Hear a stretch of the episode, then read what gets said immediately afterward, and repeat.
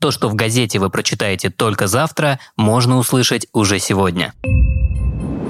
Подкаст Петербургского дневника. Пласида Доминго в Мариинке 2. На сцене Мариинского 2 Пласида Доминго вновь споют в опере Джузеппе Верди Симон Баканегра. Как сообщает пресс-служба театра, спектакль состоится в следующий четверг, 4 марта в 19.00. В главных ролях также Татьяна Сержан, Станислав Трофимов, Мигран Агаджанян, Роман Бурденко и Глеб Перязев. За дирижерским пультом Валерий Гергиев.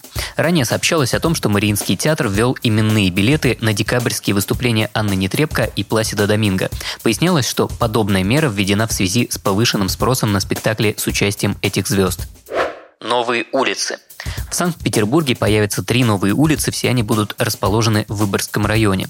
Первая улица будет протяженностью 133 метра. Она пройдет от парка Сосновка до Северного проспекта. Вторая протяженностью 113 метров. Пройдет от улицы Есенина до Лиственной улицы. К ней примкнет короткий участок в 90 метров до улицы Жака Дюкло. Между тем, улицу Жака Дюкло продлят на 221 метр от Лиственной улицы в сторону Новой пешеходной, а также протянется почти на километр вдоль парка. Пресс-службе Выборгского района рассказали, что новые улицы нужны для того, чтобы можно было подойти и подъехать к объектам социальной инфраструктуры, например, к уже построенному детскому саду на 220 мест. В скором времени также начнется строительство школы на тысячу человек, а в 2022 году начнут строить еще один детсад. Специалисты планируют проложить на участках дождевую канализацию, установить освещение и сделать газоны. Проект выполнен ООО «Геосервис» по заказу Комитета по строительству. Оповещение о начале общественных слушаний уже появилось на официальном сайте городского правительства.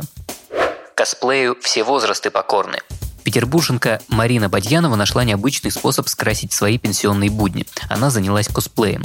Пиратка, императрица, колдунья, секретный агент, греческая богиня, десятки образов, которые за 6 лет примерила на себя Марина Бадьянова, она продумывает сама до мельчайших деталей.